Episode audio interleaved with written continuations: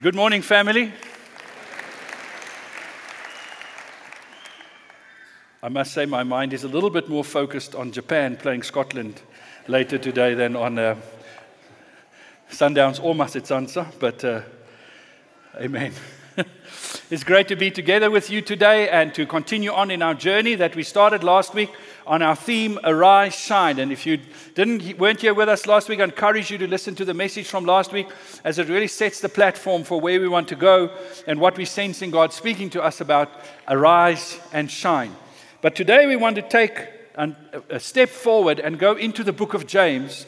And the reason we want to take the book of James and make it part of this Arise, Shine series is because I believe it really earths it practically for us how to arise, shine even in times where there's darkness and where it may be difficult to shine. The book of James really speaks into that context. And so if you have a Bible with you or a, on, your, on a device, can you, won't you go with me to the book of James? And we're going to start with James 1.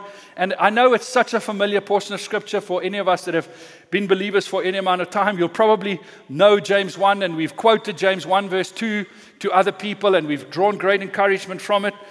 But uh, if you would allow me, I want to just for a moment make sure we all understand how this scripture that we read was earthed and where it touched the ground.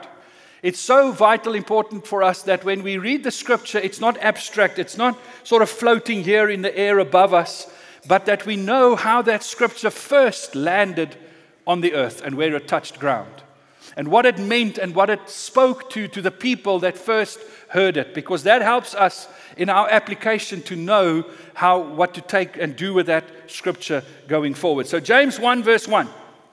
James, a servant of God and of the Lord Jesus Christ, to the 12 tribes scattered among the nations, greetings.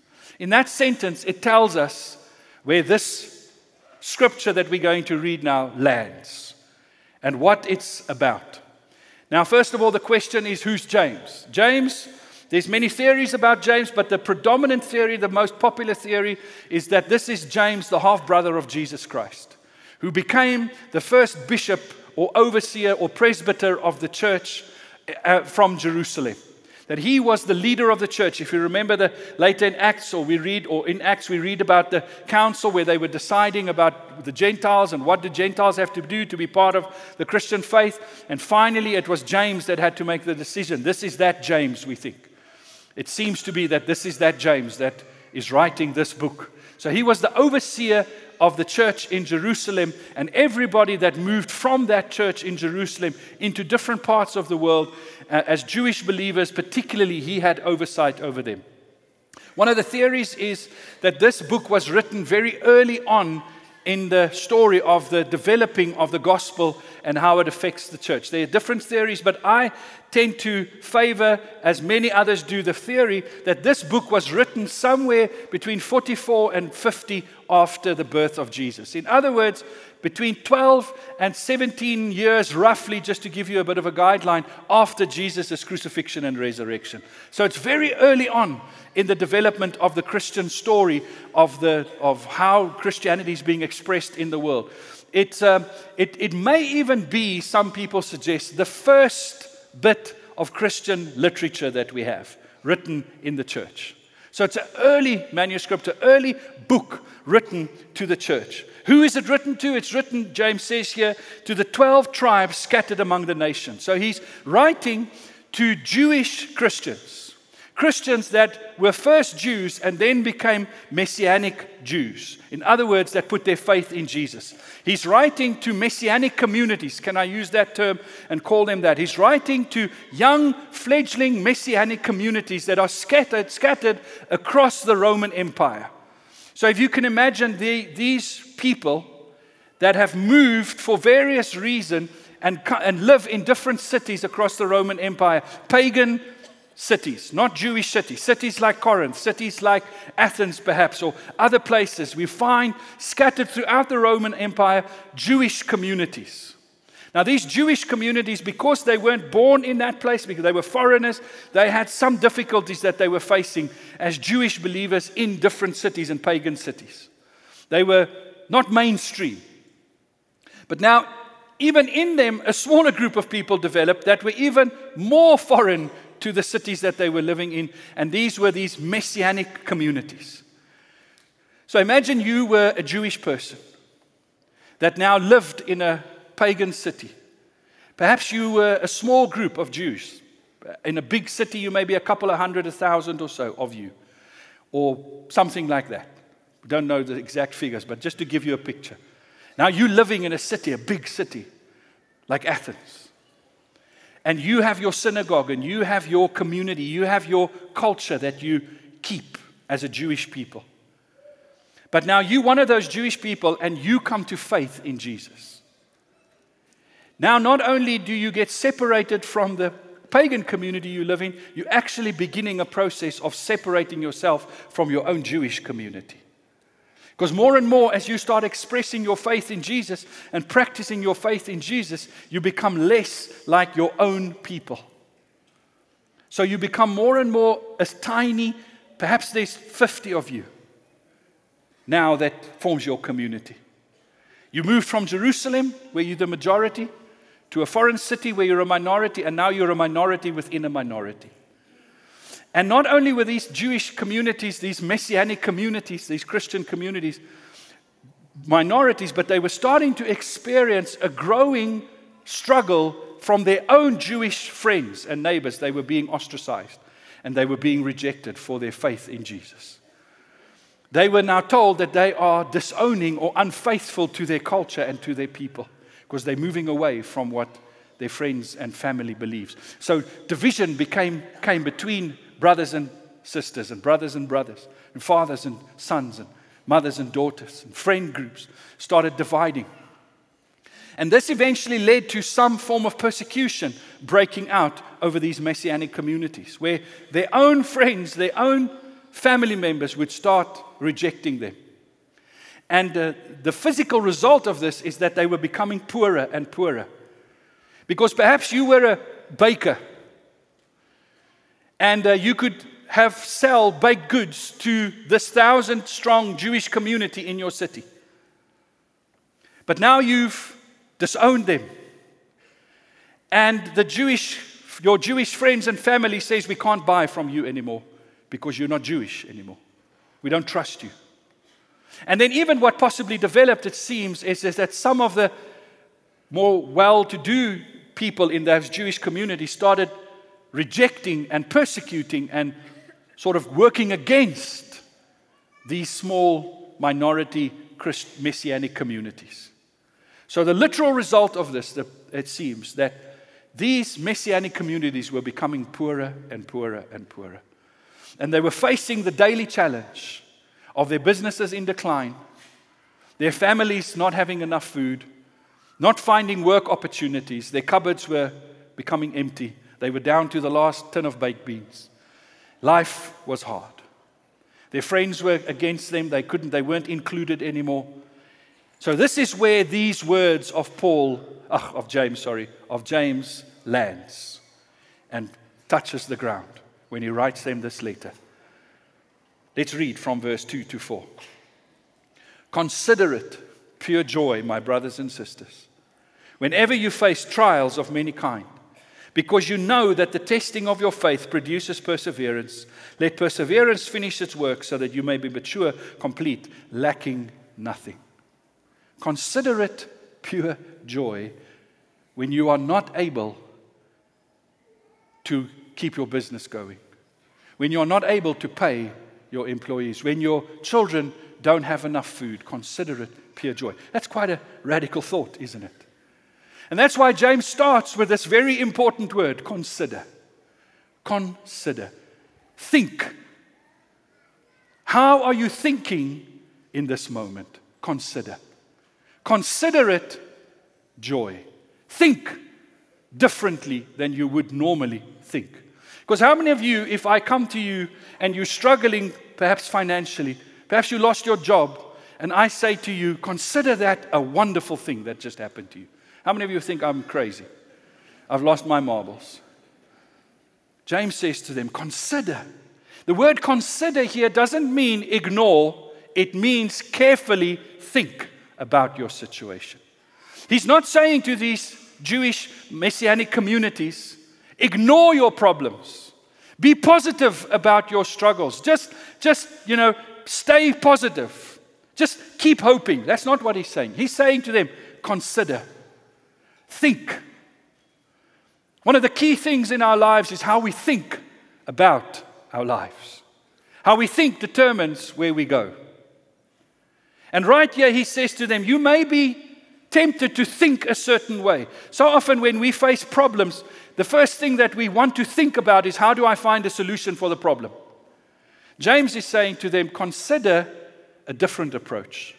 Consider not just to find a solution for your problem, but I want you to ask, how are you thinking about your problem? What is your thinking process that you are going through at the moment? Consider when we face challenges, we must not firstly think how I can get out of this challenge, but how should I think about this challenge? What is busy happening? Consider. Think. This word is an important word in the scripture.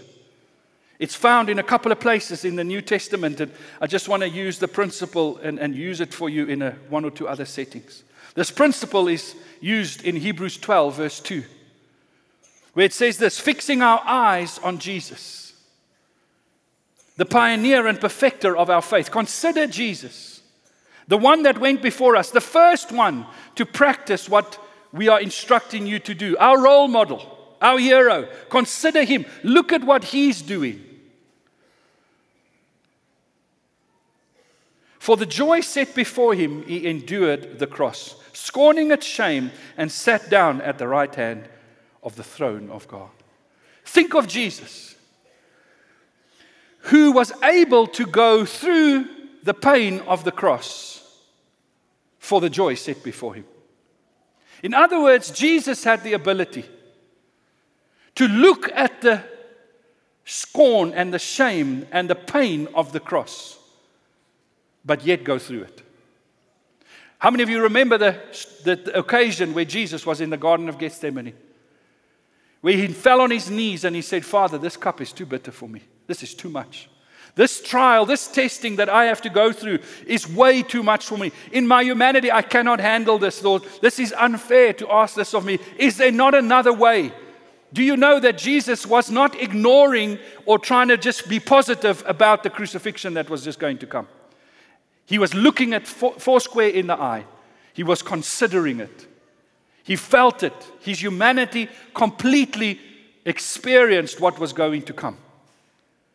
He wasn't just standing there saying, I'm going to be okay, I'm going to be okay, I'm going to be okay. He was saying, Lord, I'm not going to be okay. I can't do this. But the scripture says what got him to go through that experience was there was a reward on the other side.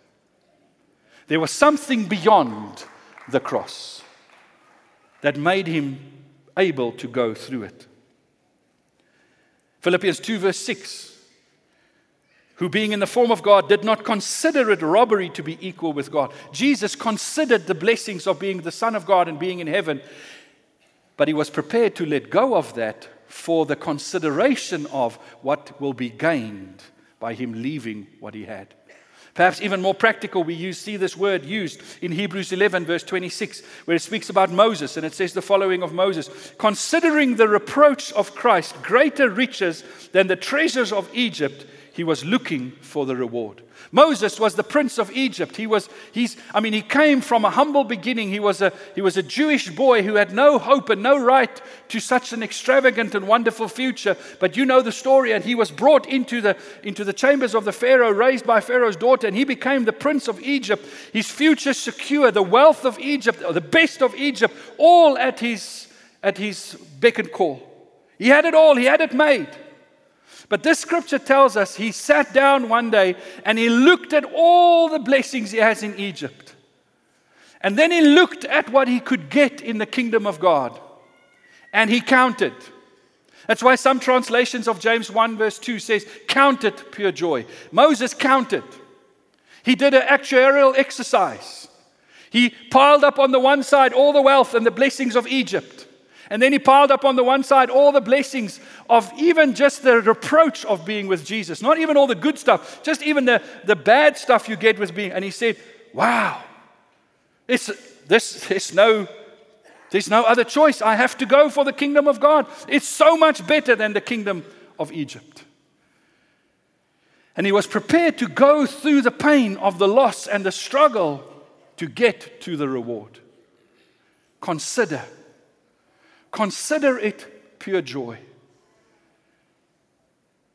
What James is saying to them here is this, as I understand it that there's certain things that you can only get to by going through the trials and the testing. You can't get there any other way. You can't get to the reward by skirting or avoiding or jumping over this trial. The only way to get to the trial is to go through this. And if you can keep your eye on the reward on the other side and consider the reward, you'll be able to go through the trial. I have with me this morning my driver's license. It really is my driver's license. It's a valid driver's license. It expires on the 17th of June 2020. I got this driver's license, not this exact one, but obviously my driver's license, on the 17th of December 1986. I got my driver's license. How, how did I get my driver's license? I had to go through a very painful process of learning how to drive. And my mom taught me, and uh, she helped me, and I had friends that sat with me for fear of life and limb, you know, as I was learning to drive. Fortunately, those years the cars, the roads weren't so crazy as they, as, as they are now, but I had to learn how to drive. And then there came a day where I had to go for a test. And I failed. They expected me to have certain proficiencies and to be able to do certain things. And when I went for my test the first time, which I think it was the 3rd of December or something like that, I failed. I didn't measure up, I didn't make it. So they said to me, You've got to come back again. You cannot get your license unless you go through this test. I went back and praised Jesus. I got it the second time. I got my license because I passed the test. Now, I know in South Africa today you can get one of these without going through the test. but can I be quick to remind you that if you have got a license that you didn't pass a test for, your license is not legitimate.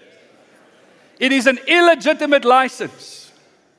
It does not count, it is not valid. If you get taken to a court, a court will find you guilty of fraud, of lying, of cheating, because you didn't go through the process.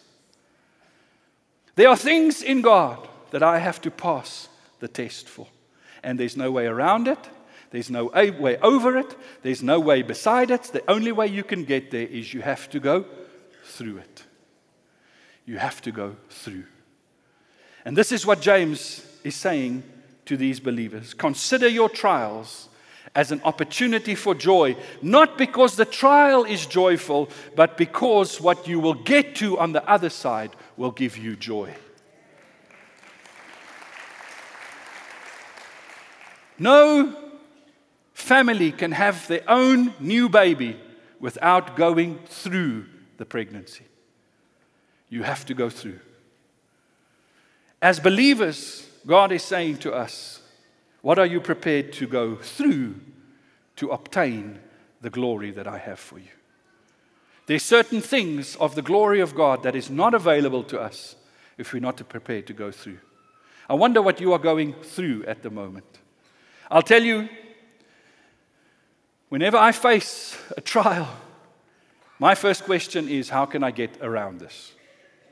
How can I find a way to skip this.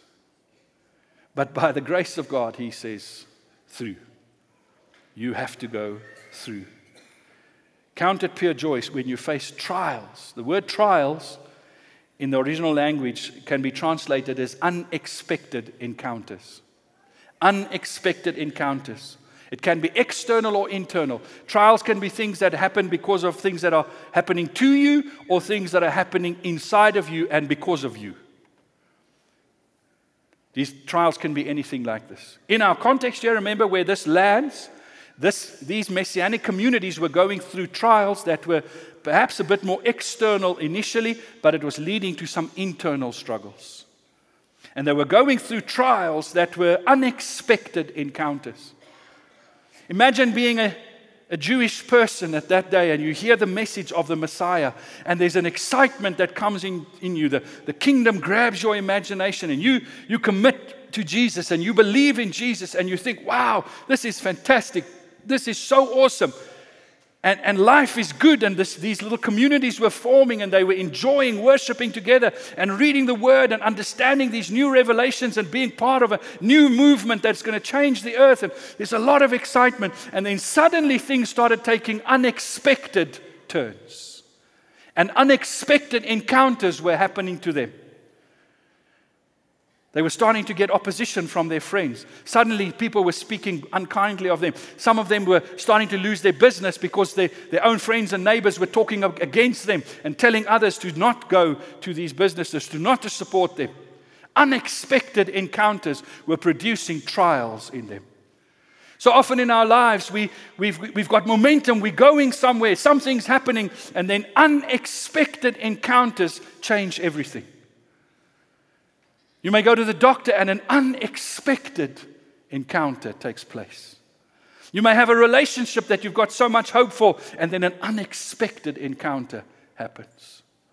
Or you may be, have a job, and then you have an unexpected encounter with your boss that says you've lost your job. Unexpected encounters, trials of various kinds. It's part of life, it's what happens to us. These trials are seen by James as necessary for the testing of our faith. Testing of our faith is testing both what we believe and what we do because of what we believe. You cannot separate the two. Our testing, when our faith gets tested, it's not just about what I believe, it's also about what I do based on what I believe. Because the life of a disciple is a, is a life which brings those two things together. I act a certain way because I believe certain things. And actually, in the life of a disciple, you cannot separate those two. You cannot separate being and doing from one another. Jesus said, You will know a tree by its fruit. And James, writing here, he says, You will know me by my acts. Or my faith will be displayed. Later on, we'll get to that scripture. Not today, on another day. But my faith and my my beliefs and my actions are all part of my faith. Trials and testing comes, and it's a necessary part of life and our discipleship journey and our faith in Jesus and our expression of that faith when we go through these testings because they reveal who God is in us. But in order to go from through the trial, in order to stand through the trial, we need something that will get us from where we are towards where the reward is, to the prize, to that which is on the other side of the trial. And James describes that as endurance, or some translations, perseverance. Because you know that the testing of your faith produces perseverance. Let perseverance finish its work so that you may be mature, complete, lacking nothing. Without endurance, without perseverance, you'll not go through the trial. You may enter the trial, but you'll not, not go through. You'll not pass the test. You'll not make it to the other side. Endurance is described as the capacity to respond to the test with your virtues intact. It is the ability to stand the test without compromising what you believe or how you act because of what you believe. Endurance is not just saying, ah, oh, you know, Lord, just do whatever you're going to do. I'm just, I'll be here when you're finished. It's a little bit more than that. It's not just grinning and bearing it. Endurance is the ability to take something in with you into the trial, your belief system and how you act because of your belief system, and then standing when the, everything gets thrown at you. And the way to get out of the test is to just stop believing what you believe or to stop doing what you're doing but not giving up. Keeping on believing what you're believing and keeping on doing what you're doing. These young Jewish believers in these messianic communities literally if they wanted to stop the trial, if they wanted to stop the testing, for the persecution to stop, all they had to do was renounce Jesus, and they would be taken back into their Jewish communities, and business would grow, and life would be normal. So they were tested. They were on trial. Their faith was in a trial.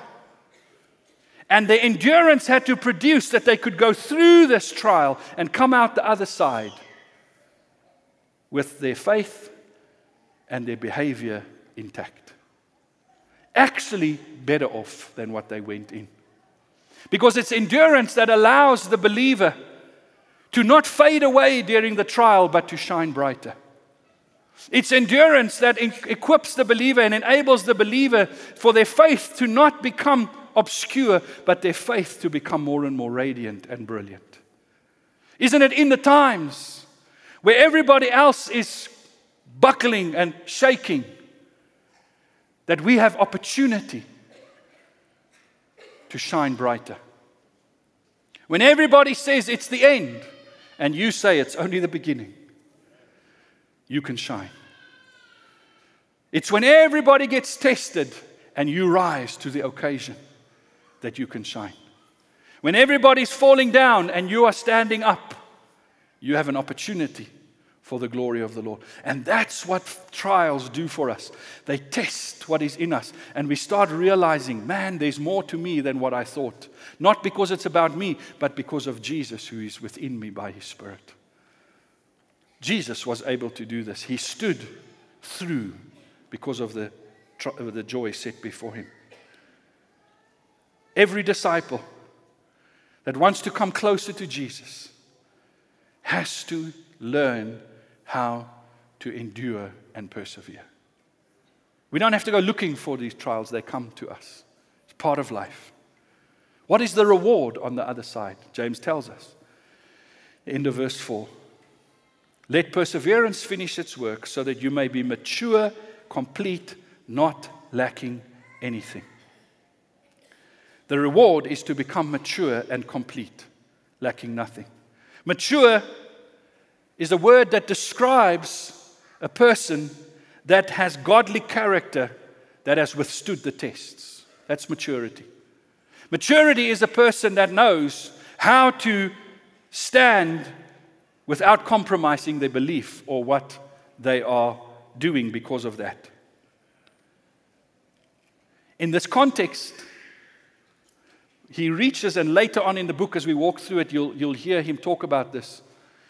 But to just earth it for you a little bit, in this context, he's saying to these Jewish uh, messianic communities that as they were, the persecuting was heating up on them, they were tempted to respond in a very worldly way with doing two things that typically people would do in this circumstance to start slandering the people that persecute you and to think about getting violent towards the people that persecute you. And that would be the common thing that would happen. So, James, in his book, does a lot. He talks about your tongue. Because he says, mature Christians will know that there are other options available to them. There are other ways to deal with the problem. Maturity will lead you to the place where you will not give in to the temptations, to slander those that come against you, or to think of being violent against them. So, therefore, maturity is about growing through these challenges towards the godly way, the godly character to understand what God expects, to become more like Jesus, to think of how Jesus dealt with persecution. How did Jesus deal when the, the soldiers came against him? What did he do? And can I mature to that place where I call myself to a higher place of morality and activity and belief than what would normally be done in these situations? The other word for the reward is complete, to be intact, undefiled, undamaged, like an unchiseled stone. Someone who is sound, misses nothing, but is comprehensive. How many of you remember the days when, for those of us that grew up before the internet, when your parents took out, spent lots of money to buy you a set of encyclopedia? Remember, thousands of rand. They had payment plans. to buy you, if you were Afrikaans, die kennis or the, the Brit, uh, Encyclopedia Britannica. Any of you still have those? Like you're holding on to them because they were so expensive. You'll never use them again, but you just, you know. Can you remember how important it was that your set be complete? If you missed one book, if you lost one book of your set of encyclopedia, you no longer had a set of complete knowledge. You weren't complete. It's like when, when I have to work in this week, I had to do some work around the house and help one of my sons that was doing a project, and, and we wanted to drill some holes in a wall. And I, I went to my set of, of drill bits, and as I opened it up, the, the size I needed, I no longer had. My set was not complete, so I couldn't address the problem successfully. Or, you know, we've got one of those food presses, uh, processors at home. And uh, when I have to grate cheese and when I make pizza, then I want the specific size that the, that the cheese is just the right size for the pizza. And if somebody took that disc that goes in the food processor and put it somewhere where I can't find it and the set is no longer complete, I'm frustrated. We, that's what our faith needs to be complete. Our faith needs to be able to cover everything that comes to us. Natasha always says your faith has to work in the good and the bad times. It's not just fair weather faith. Uh, and how many of you know that it's as you mature, as you get tested, that your set becomes complete? You develop new skills and new abilities so that you can grow and have a complete set. So that I can go through what I have to go through for the joy on the other side. Again, over this weekend, I was asked by a person in my household to sort out that person's Wendy house. A lot of my stories are about Wendy houses. We've, this person in my family has their own Wendy house. And this person is a person of great creativity. Anything is a possibility. Anything this person picks up anywhere any tile that falls off a wall is a possibility for mosaicing something. Anybody that throws some piece of wood out onto their pavement needs to be picked up because this may be possibly just the wood we need to build something. So, this person is a collector of possibilities. And uh, this, this person has this Wendy house and this person has been very busy for a long period of time now. And uh, so, whenever this person collects something, or even if we've got other things in the house that we don't have space for, we just throw it in the Wendy house. So now it's gotten to the place that you have to lean against the door to close the door. The Wendy house is fat, it's wanting to explode out of its belt. And, and we, we know there's lots of things in there that can solve many of our problems, but we can't get to them because the Wendy house is chaos. So, this person, whom I love dearly and appreciate with all my heart, asked me if I wouldn't mind sorting out the Wendy house. And what could I say? Because I know there will be a reward on the other side. I know there's a reward coming. So, for the joy set before me, I stood in front of that Wendy house. I opened that door with all the bravery I could muster and stood back as the stuff was falling out on me. In fact, the area in front of the Wendy house was already in chaos. And I stood there and I spoke in tongues. I said, supercalifragilisticexpialidocious. And I was praying and I was hoping that Mary Poppins will come down and she will do her thing, and this Wendy house will just become a, an amazing oasis of order where I can step into, and what I'm looking for is labeled in a box. I can clearly see n- nobody has to search for anything, and all the junk is removed. I said it twice, supercalifragilisticexpialidocious, but nothing happened. I said it a third time, nothing happened. So I had to go get my work clothes and get into that Wendy house for fear of my life and had to unpack that whole Wendy house. Now we've got a pile of stuff on our lawn that Monday somebody will come and fetch to take away to the rubbish dump. Their possibilities have not, you know, come to pass, so now they have to be rejected. I've started sorting out all the little tiles in color boxes. It'll still take me a couple of days, but there's a reward set before me. How many times do you know that the Lord is wanting to do something in your life? And as good charismatic Christians, we stand and we speak in tongues. And we say, Lord, have your way. And we trust the Holy Spirit's going to come and do the sorting out. But then he says, No, no, you have to go through this for the joy set before you. You have to go through this. Yes, worship team, you can please join me. What are you going through at the moment? Now, you can count what you're going through, or you can count the reward on the other side. I suggest you count what you're going through because, again, it's not about ignoring the challenges, uh, it's not about not being in the moment. Part of it is embracing the difficulties of it, but that we fix our eyes on what is God doing with us as a community. As James was asking, of those messianic communities, he said to them, Count it pure joy. But then in verse 5, he says to them, If you are doing this, if you are wanting to go through, but you lack wisdom, you should ask God, who gives generously to all without finding fault, and it will be given to you. Wisdom is the congruence between knowing, understanding, and doing. Wisdom is the ability to do what you believe in the right way so that it brings glory to God. It, it's the old analogy, I've used this before. If somebody can think of a different illustration to give me something fresh to work with, I'd really appreciate it. But knowledge is knowing what a tomato looks like. Remember this illustration? Understanding is knowing that a tomato is a fruit. Don't, I can't remember why, but it's a fruit. But wisdom is knowing that a tomato does not belong in a fruit salad. You know what to do with what you know and understand. And that's what God is uh, saying to us. If you need to go through something, you need wisdom.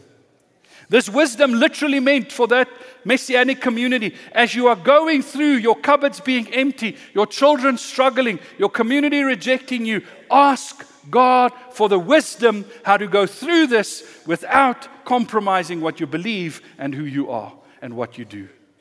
And you know in what form that wisdom comes. That wisdom comes in the person of the Lord Jesus Christ, who said, I will never leave you nor forsake you. So I come back to what I spoke about last week the covenant that God has with us. That Jesus has gone through every testing, the scripture says. He was tempted like us in every way. He passed every single test you don't have to go through the test alone. He is your crib sheet, He's your cheat sheet. If you have Him with you, He will give you the answers of how to go through the test. What you need to hold on to and stay true to. A guy by the name of, with the surname Rope, said, Wisdom is the supreme and divine quality of the soul, whereby man knows and practices righteousness. If any of you lack wisdom, let him ask God, who gives generously. What did God give generously? He gave his son generously. If you need wisdom, say, Lord Jesus, give me wisdom. And he will come by his Spirit and he will give us the wisdom we need. But when he gives us the wisdom, we must not doubt. Because if we doubt the wisdom he gives us, we become unstable. And unstable believers fall down. And this is part of the challenge because God's wisdom is different than the wisdom you'll pick up elsewhere. And to have God's wisdom, you, it doesn't work by mixing it with any other wisdom. You have to hedge your bets and go for God's wisdom and God's wisdom alone. Our time is up, so I want to ask you what are you going through? And why are you going through? Is it possible? I want you to consider that there may be something good that God is busy doing with what you're going through. I'm not saying, and we'll talk about this next week, that God put you in that place or God originated that for you. That's not the point. This is a broken world. We're going to go through testing all the time. But I want you to consider that there's something that you cannot get to unless you go through this with endurance that produces maturity, completeness in the wisdom of God. Won't you stand with me?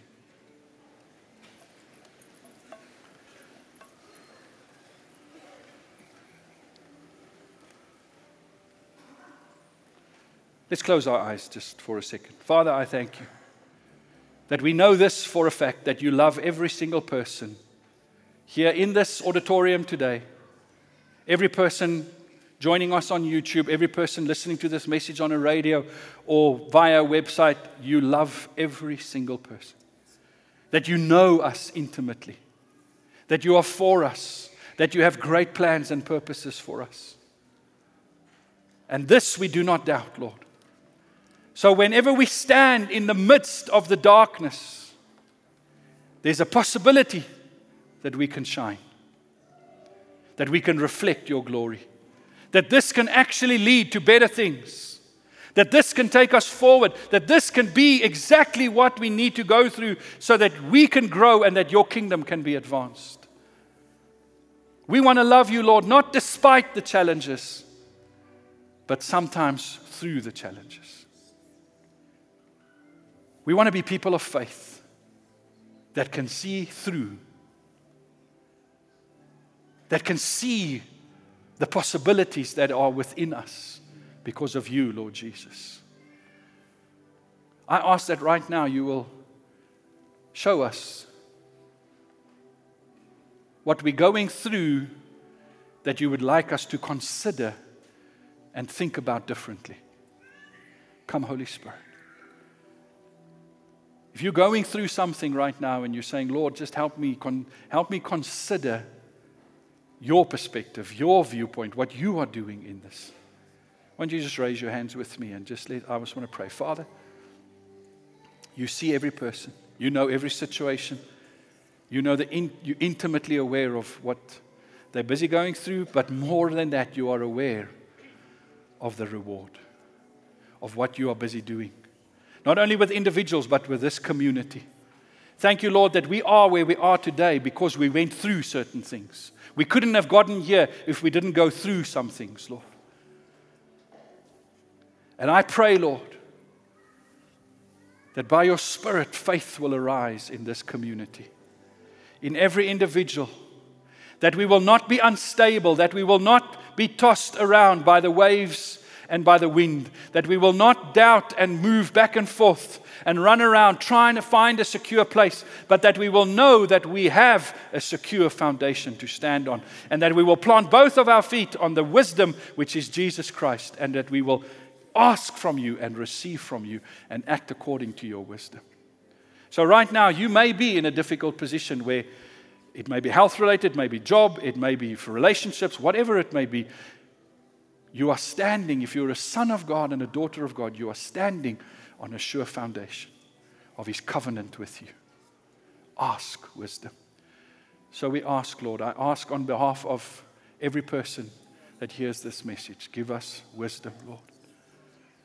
And then give us the strength and the endurance to live that wisdom, to do that wisdom, to be that wisdom. In Jesus' mighty name. I'm going to end the service, but we're going to sing a song. So I invite you to stay with us. But if you need to go, I want to release you. Remember, we pray for people this morning. I would love it if you could come forward and say, Pray for me. I'm going through something.